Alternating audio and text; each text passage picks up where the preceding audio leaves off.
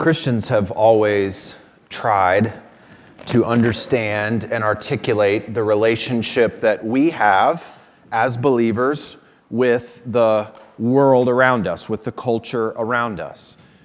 That uh, topic has always been something I've been interested in personally. The Bible talks specifically about two separate kingdoms the kingdom of God, and then describes the kingdom of this world. You can see at least one of these kingdoms in Ephesians chapter 2. At the beginning of that chapter, you read about the kingdom of this world, which is something that you and I are all born into.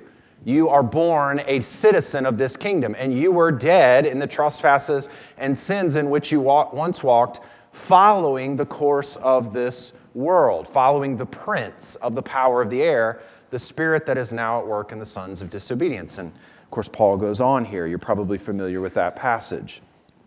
But the difficulty in these two kingdoms, these two uh, separate entities, is that they don't have clear physical boundaries. You know, we're not, we're not talking about the United States and Canada here, where there's a, a clear border and a boundary, and you know when you're in one and when you're in the other. In many ways, these kingdoms sort of overlap. And the reality is that for you and I as believers, sometimes we're not sure in which one we're operating, whether it's the, the system of this world or as the kingdom of God. And they, they sort of overlap, and we live in both in some sense simultaneously. We come in contact with the kingdom of this world all the time, and we exist in the culture around us, and yet at the same time, we're followers of Christ. We're citizens of his kingdom. Maybe there's no one that understood this better than Augustine, who lived in the Roman Empire in the late 4th and early 5th century. If you're not familiar with Augustine, he's one of the greatest theologians of the church. You should read, if you ever get the chance to, his uh, autobiography, The Confessions. It's a classic of Christian literature. But he was educated as a, as a Roman, well educated as a Roman citizen. And he saw the value of, of a lot of what he learned. Once he became a believer in Christ, it's not like he put all of that away and said it's not worth anything. He saw the value in much of what he'd learned as a Roman citizen. But when he came to Christ, he also began to see the contradictions in the Roman worldview and way of life. He was able to identify how this way of living actually didn't make sense. There were contradictions in it.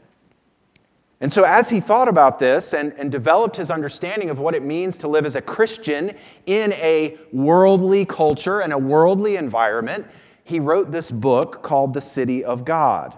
And in that book, he describes the differences in these two kingdoms the city of God and the city of man.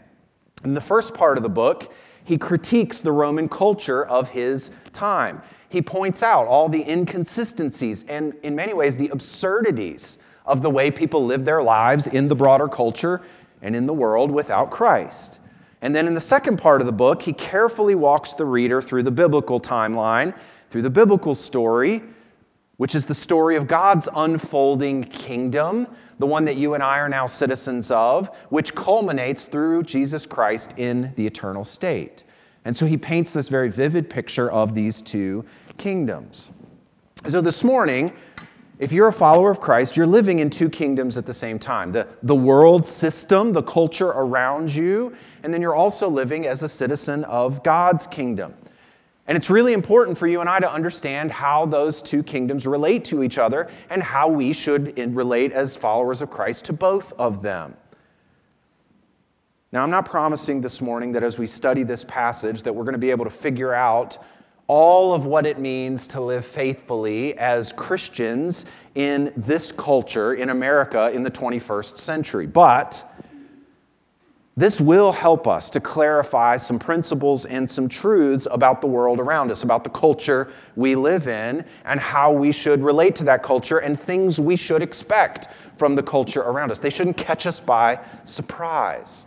That's what Jesus addresses here with his disciples as he's preparing them for his departure.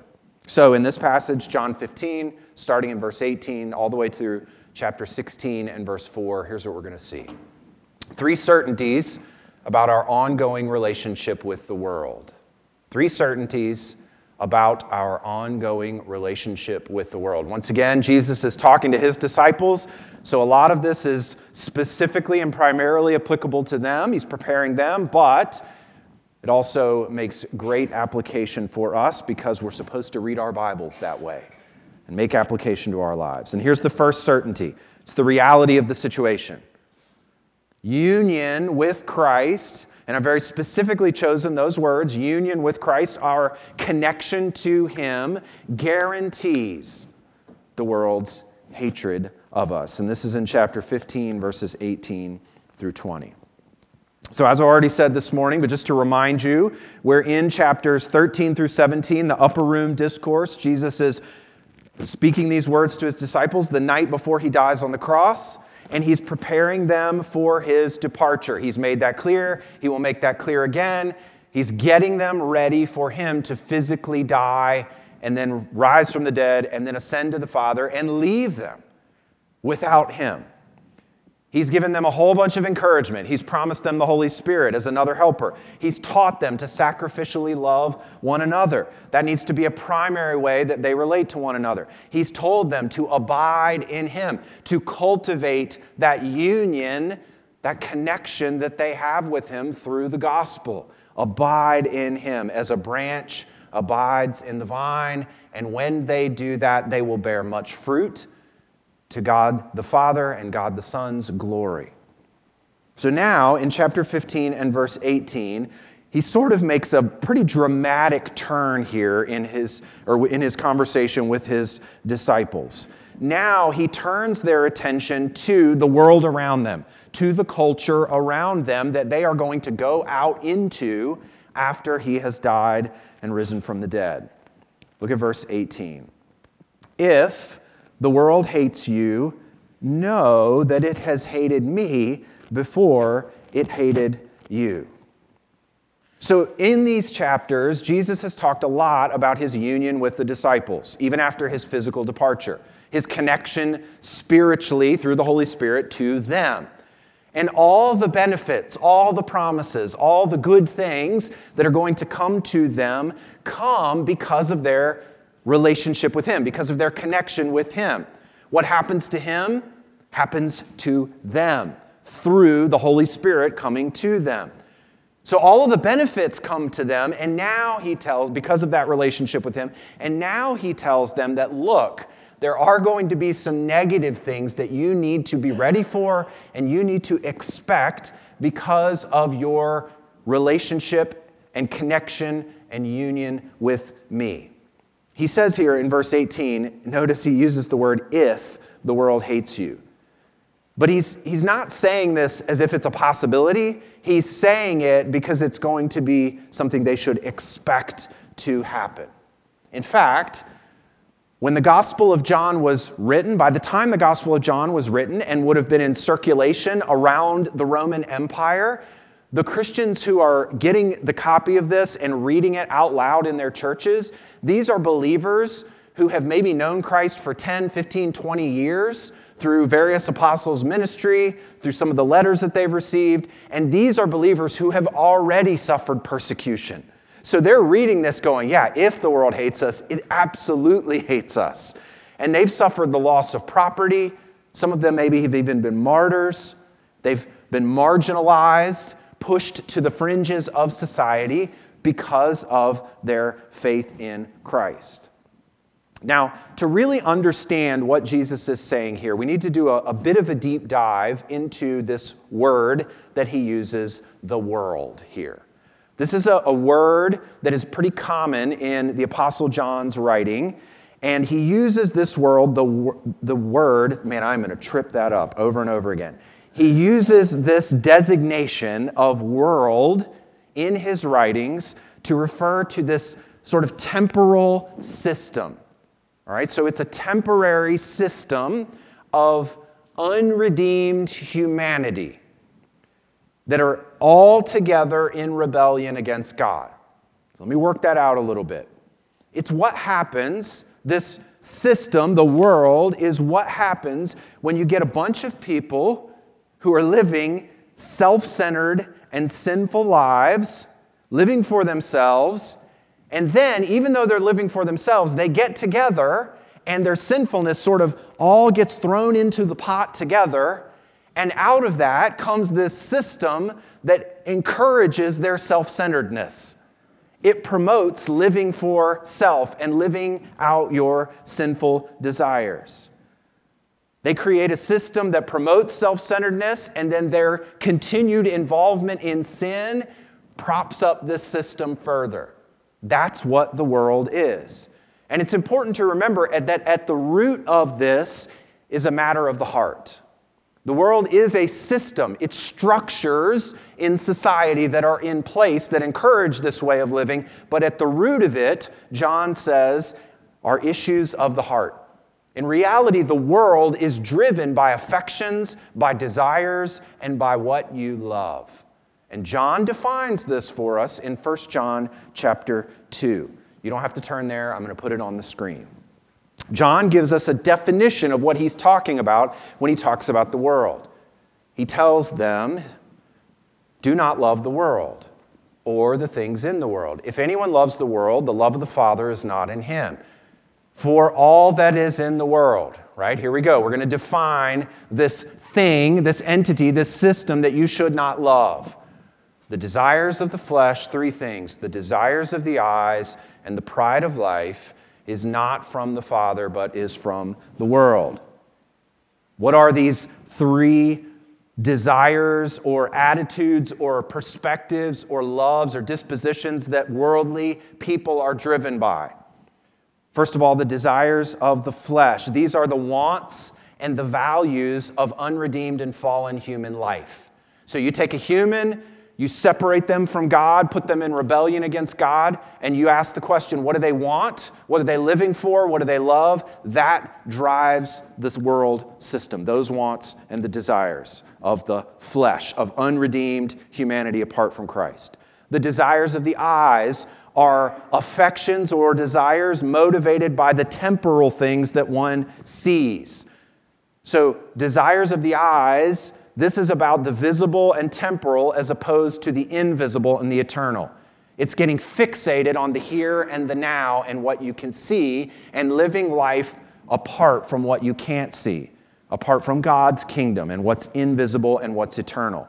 The pride of life is when we boast in material possessions that sustain physical life here and now. Look, there's nothing wrong with having physical things. Obviously, God has given those to us as a gift. But worldliness is when you boast in those things and they begin to dominate your loves and affections to the exclusion of eternal things.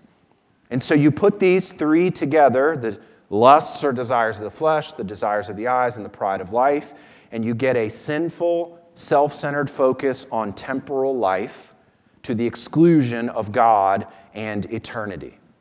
And here's what happens. Verse 17, and the world, this system driven by these desires, is passing away along with its desires, but whoever does the will of God abides forever. Followers of Christ have a different set of values a different set of desires and loves and affections. And when you have a different want in your life, this puts you out of step with the system of the world. Look at verse 19, John 15. If you were of the world, the world would love you as its own. But because you are not of the world, but I chose you out of the world, Therefore, the world hates you. Christians have been rescued out of the world because God, through Christ, has chosen us to be rescued out of the world. And now we have a different set of values. To be of the world here is to be characterized by the same values as the unredeemed system of humanity. But we are chosen out of the world, and now we have a way of life that is very different and is based in eternal things and not temporal things. And we've been chosen out of the, the world by God's sovereign grace. But I chose you out of the world, therefore the world hates you. Now, with this language of being chosen out of the world and not being of the world, let me clarify something for you here, okay? Jesus did not choose us out of the world to sort of tuck us away like a fragile vase that has to be preserved. That's not what he's describing when he says we are separate from the world or we're chosen out of the world. To be chosen out of the world means we now have a new set of desires and a new way of life. If the world is characterized by its wants and desires, then we are now characterized by a different set of desires. It does not mean that we are to be out of contact with this worldly system that we live in. John 17. Jesus, praying for his disciples, says this I've given them your word, and the world has hated them because they are not of the world, just as I am not of the world. I do not ask that you take them out of the world, but that you keep them from the evil one. Now, this perspective I'm describing, where we think as Christians that our job is to stay as isolated as we can, to stay away from unbelievers, to stay away from the broader culture, to isolate ourselves, and then maybe we can just sort of keep our kids safe and hold on to the end and sort of stumble across the finish line. This is often a problem that pops up among Christians. This is not what Jesus is calling his disciples to at all.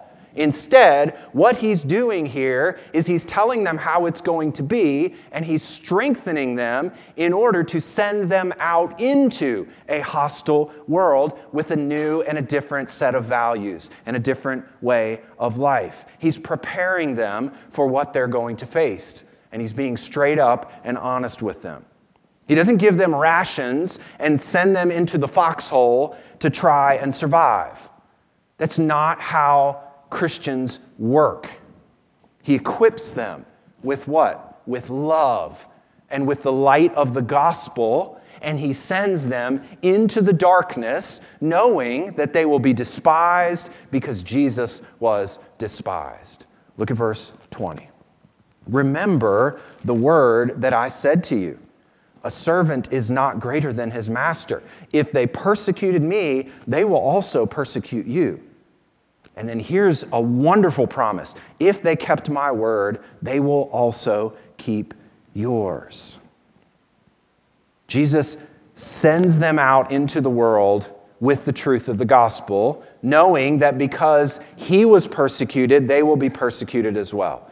You remember this uh, quote that he gives here, something he said to them earlier. This is taken from John chapter 13. After he washes their feet, the Lord and Master washes the feet of the disciples. He says to them, You need to imitate me, just like I've done for you in providing this service to you and serving you in this tangible way. I want you to imitate my way of life. And he says, The same thing applies here.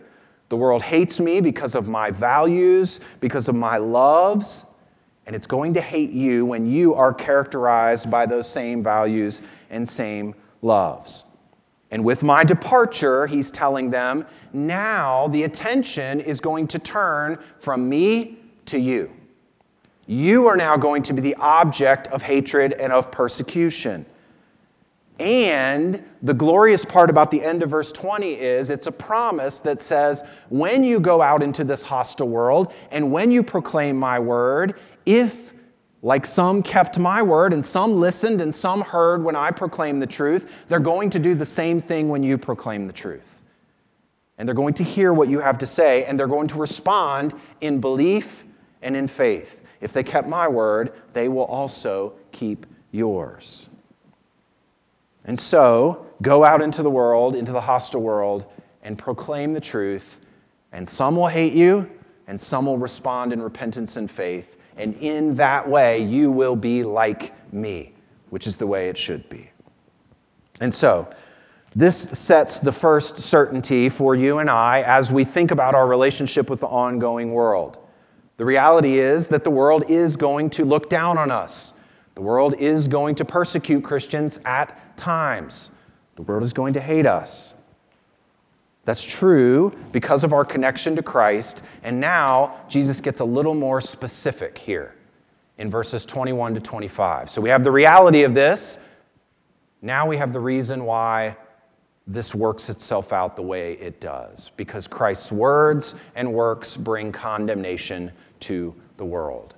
This is the reason why we can expect persecution in the world. Look at verse 21. But all these things they will do to you on account of my name, because they do not know him who sent me. The world hates the followers of Christ when they live and act in line with the character and name of Jesus. That's what he means here. Now, this last line of verse 21 because they do not know him who sent me. You're going to see this line repeated multiple times in this section. And this gives us the ultimate reason why the world responds the way it does to us and to the truths of Christianity. Behind it all is the fact that they just don't know God. They've not reckoned with the reality of the Creator God and not listened to His Word. There are even some people who claim to know God and yet still persecute His followers. And ultimately, they prove by that that they don't know God. So that's the big reason, but Jesus gets into two very specific reasons as to why persecution will come and why they despised him. The first of those major reasons is in verses 22 and 23. Look there. If I had not come and spoken to them, they would not have been guilty of sin. But now they have no excuse for their sin. Whoever hates me hates my Father also. Now, Jesus here doesn't mean that unbelievers would be free from sin if he hadn't come. That's not what he's saying when he says that if I had not come and spoken, they would not have been guilty of sin. What he's talking about here is that when the light pierces the darkness, it shows people just how sinful they are. Now they can see it. The world can see who they really are. It exposes the heart. And now the light has come into their world, into their reality, and they have rejected it, which increases their culpability and their darkness. Now they have no excuse for their sin because the truth of sin and of God's character has been made known. They are aware of the truth and continue in it. John 7 7. The world cannot hate you while Jesus, Jesus is speaking these words when he's still on earth, but it hates me because I testify about it that its works are evil. This is why the world hates him, because he exposes the works that they do, exposes the sin. And it's not just because of his words that the broader culture hates the Father and the Son. Look at verse 24.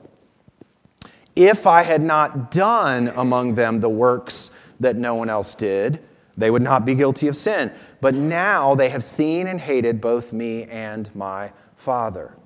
Think about the Gospel of John. What have we studied over the last several months? The first 12 chapters of the Gospel of John put on display the works of Jesus. All of these signs that he does point to the fact that he has been sent by God. The works testify to who he is. John 5:36. But the testimony that I have is greater than that of John, for the works that the Father has given me to accomplish, the very works that I'm doing, bear witness about me that the Father has sent me. John 10 25.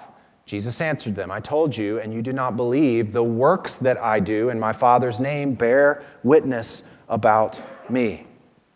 But again, despite the clear revelation of who Christ is, the world has chosen to respond in unbelief and in persecution of him. You see that throughout this gospel. And this makes sense, right? If, if you are sinning and are guilty of sin and someone exposes your sin, there are two possible responses to that. You can respond in repentance and faith, or you can deny that it's sin and you can get mad at the one who's exposing it and you can begin to hate them and persecute them for it. Those are the two options here when it comes to Jesus, and unfortunately, the world continues to take that second option.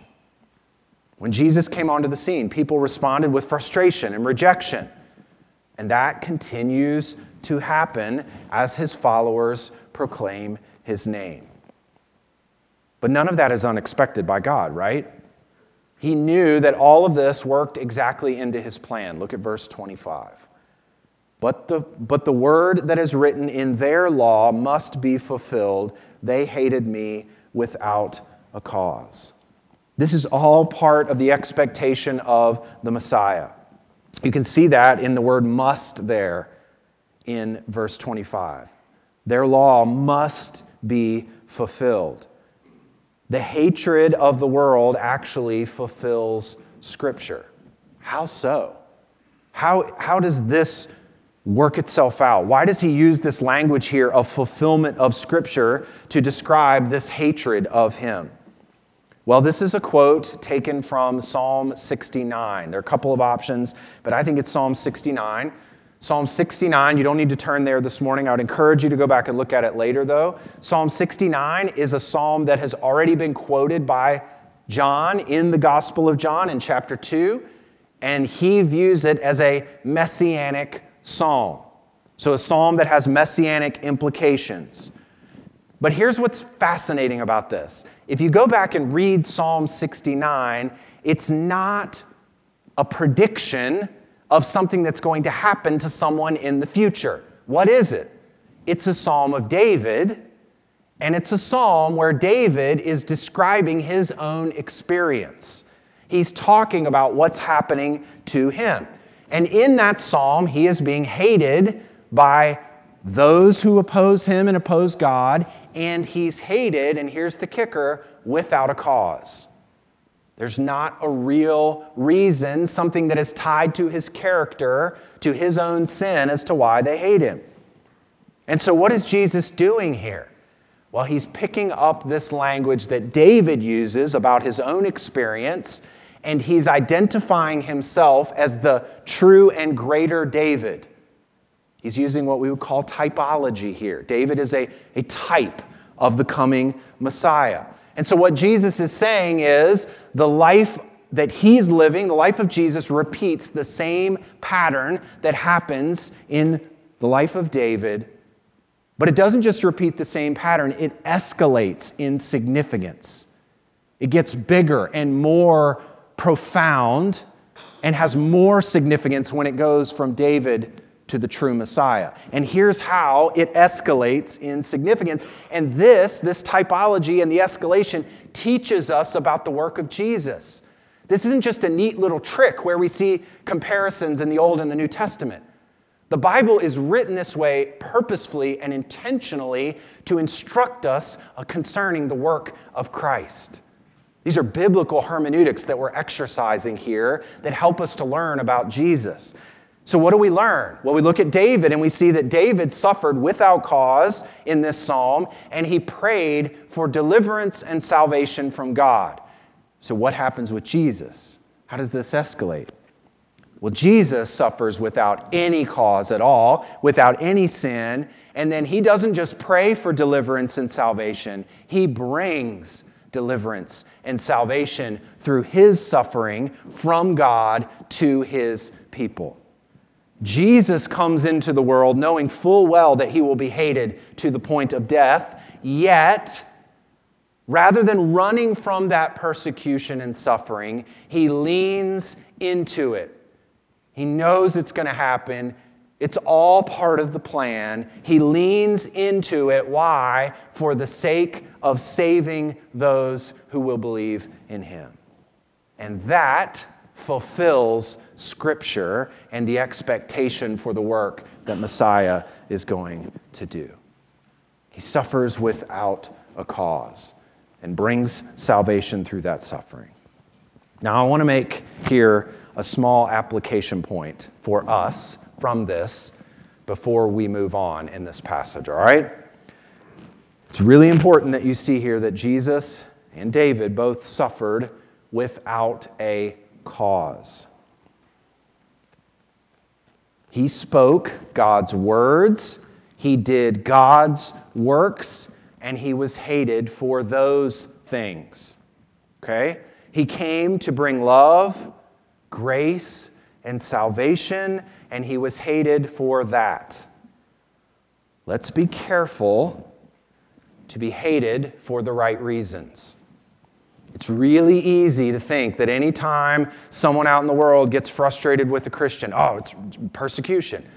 Sometimes it is, but a lot of times it's not.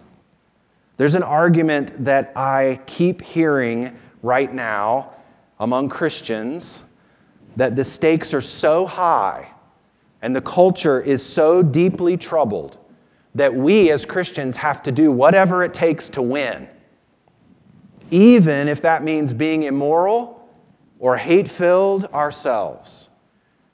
And according to this, that is simply just worldly thinking. We're using the world's tactics to try to fight the world. It's not what Christ is calling us to here at all. And that's not how the New Testament understands the Christian's relationship to the world. Peter hits this on the head in his first epistle. And I want to read a couple passages to you here. 1 Peter 2. For what credit is it if, when you sin, and are beaten for it, you endure. But if when you do good and suffer for it, you endure, this is a gracious thing in the sight of God.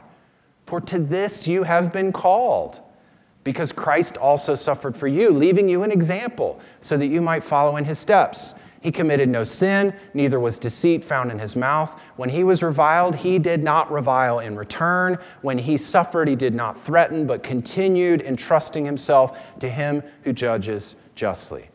Further on. Now, who is there to harm you if you are zealous for what is good? But even if you should suffer for righteousness' sake, you will be blessed.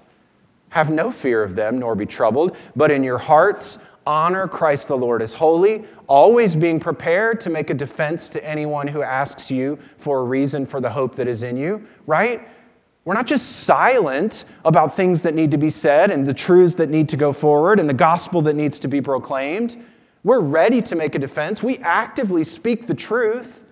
But notice what he says here.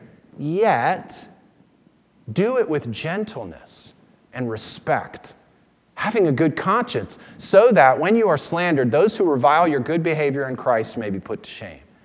For it is better to suffer for doing good, if that should be God's will, than for doing evil. It is possible, and there are some wonderful models of this out there in the world around us today. It is possible to speak the truth in grace and love and speak it boldly and speak it clearly without being immoral or being a jerk. How do we do that? Through Christ's help. And that's why he's giving us this passage, and this is our third certainty. There's a reassurance here, right? This is hard. This is not easy, but there's a reassurance here for us as we go out and bear witness in the hostile world around us. Christ provides help through the Spirit. Look at verses 26 and 27. But when the Helper comes, whom I will send to you from the Father, the Spirit of truth, who proceeds from the Father, he will bear witness about me, and you also will bear witness, because you have been with me from the beginning.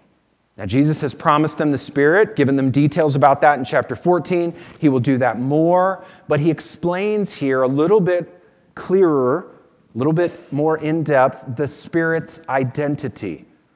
And we can't go too much into this, but notice what he says here the language. The Spirit will be sent by Jesus from the Father and will proceed from the Father. Jesus comes from the Father, is begotten eternally, not created at any point in time, but is begotten eternally from the Father. But the Spirit eternally proceeds from the Father and the Son. Now, in this gospel, Christ's coming from the Father, his sentness, let me say it that way, sentness from the Father, has told us that Jesus is one with the Father, right? We've seen that over and over again in this gospel. now we have Jesus saying that he and the Father are going to send one to his disciples. So, at a minimum, what does this tell us about our ongoing relationship with God and about the work of the Spirit? It tells us that God Himself is with us and working in us through the Holy Spirit. This is a profound help for Christians as we go out into a hostile world and speak the truth and live according to Christ's example. The Spirit will testify to Christ in us and equip and enable us to do what? To testify about Christ as we bear witness in the world around us. Keep in mind, this is a hostile world. Jesus is not preparing us to isolate ourselves into little groups in caves somewhere. He's preparing us and equipping us and enabling us to go out and do the hard thing of living in the culture around us and speaking the truth in love. He's preparing us to be sent out as witnesses, and witnesses to what? Christ. Him and His work, not our own agenda, but Him and His kingdom. But this is going to get hard at times, and Christians all over the world experience this. Look at chapter 16, verses 1 to 3. I have said all these things to you to keep you from falling away. They will put you out of the synagogues. Indeed, the hour is coming when whoever kills you will think he is offering service to God. And they will do these things because they have not known the Father nor me. The worst thing that can happen to you is not suffering for your faith. That's not the worst thing that can happen to you. The worst thing that can happen to you is rejecting Christ because of the suffering and proving that you were never actually a follower of Christ in the first place. That's the worst thing. And that's why Jesus is speaking these truths to his disciples and preparing them. He even says here that many of those who cause this persecution actually think that they're serving God. They're doing it out of religious fervor and motivation. They think they're serving God, but ultimately, verse 3, they don't really know God. And so Jesus is doing all of this in order to prepare his disciples for what's coming. Look at verse 4. But I have said these things to you that when their hour comes, you may remember that I told them to you. It's all about preparation here, proper expectations for his disciples. Many of you know the name of John Piper, uh, who's a, used to be a pastor and is still a writer and a theologian. Some of you, I'm sure, have benefited from his writing and from his speaking over the years, and I find him particularly inspiring and helpful on these issues of suffering and persecution. He was asked recently this question How can American pastors begin to prepare the churches for persecution? All right, so that's the question. make sure you got that. How can American pastors begin to prepare the churches for persecution?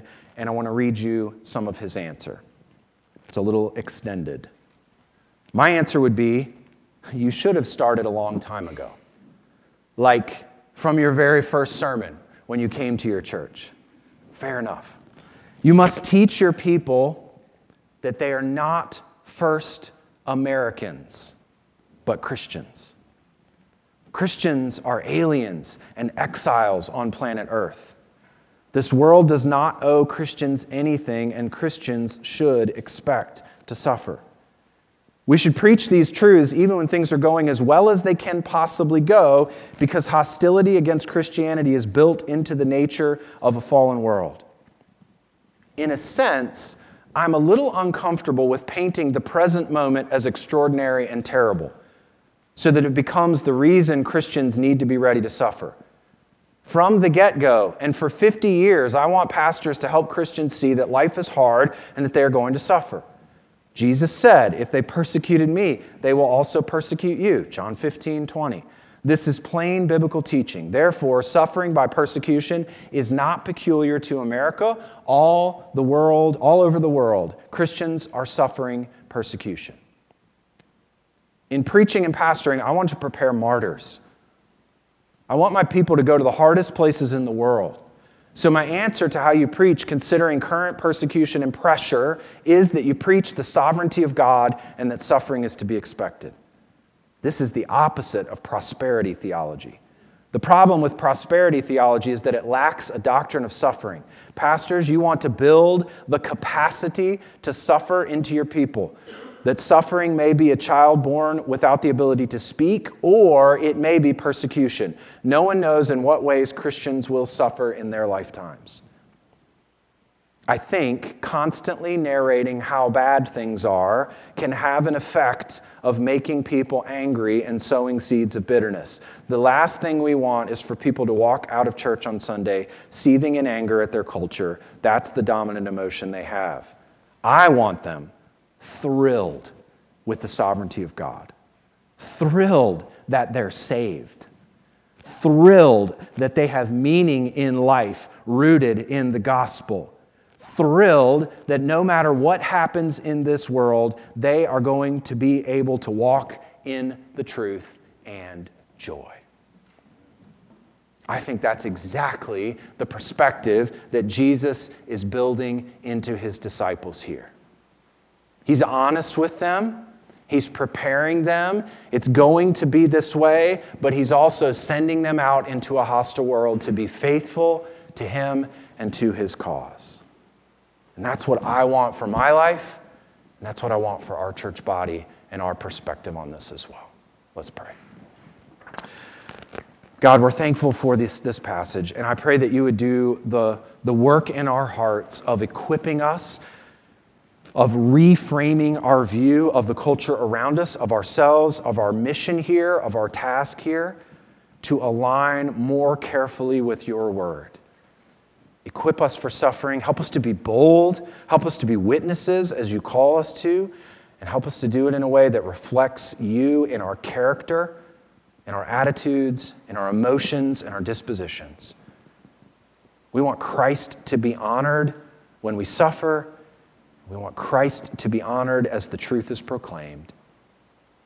Give us boldness, give us courage, give us conviction that we need, and give us the help that we need through the Spirit. It's in Christ's name we pray. Amen.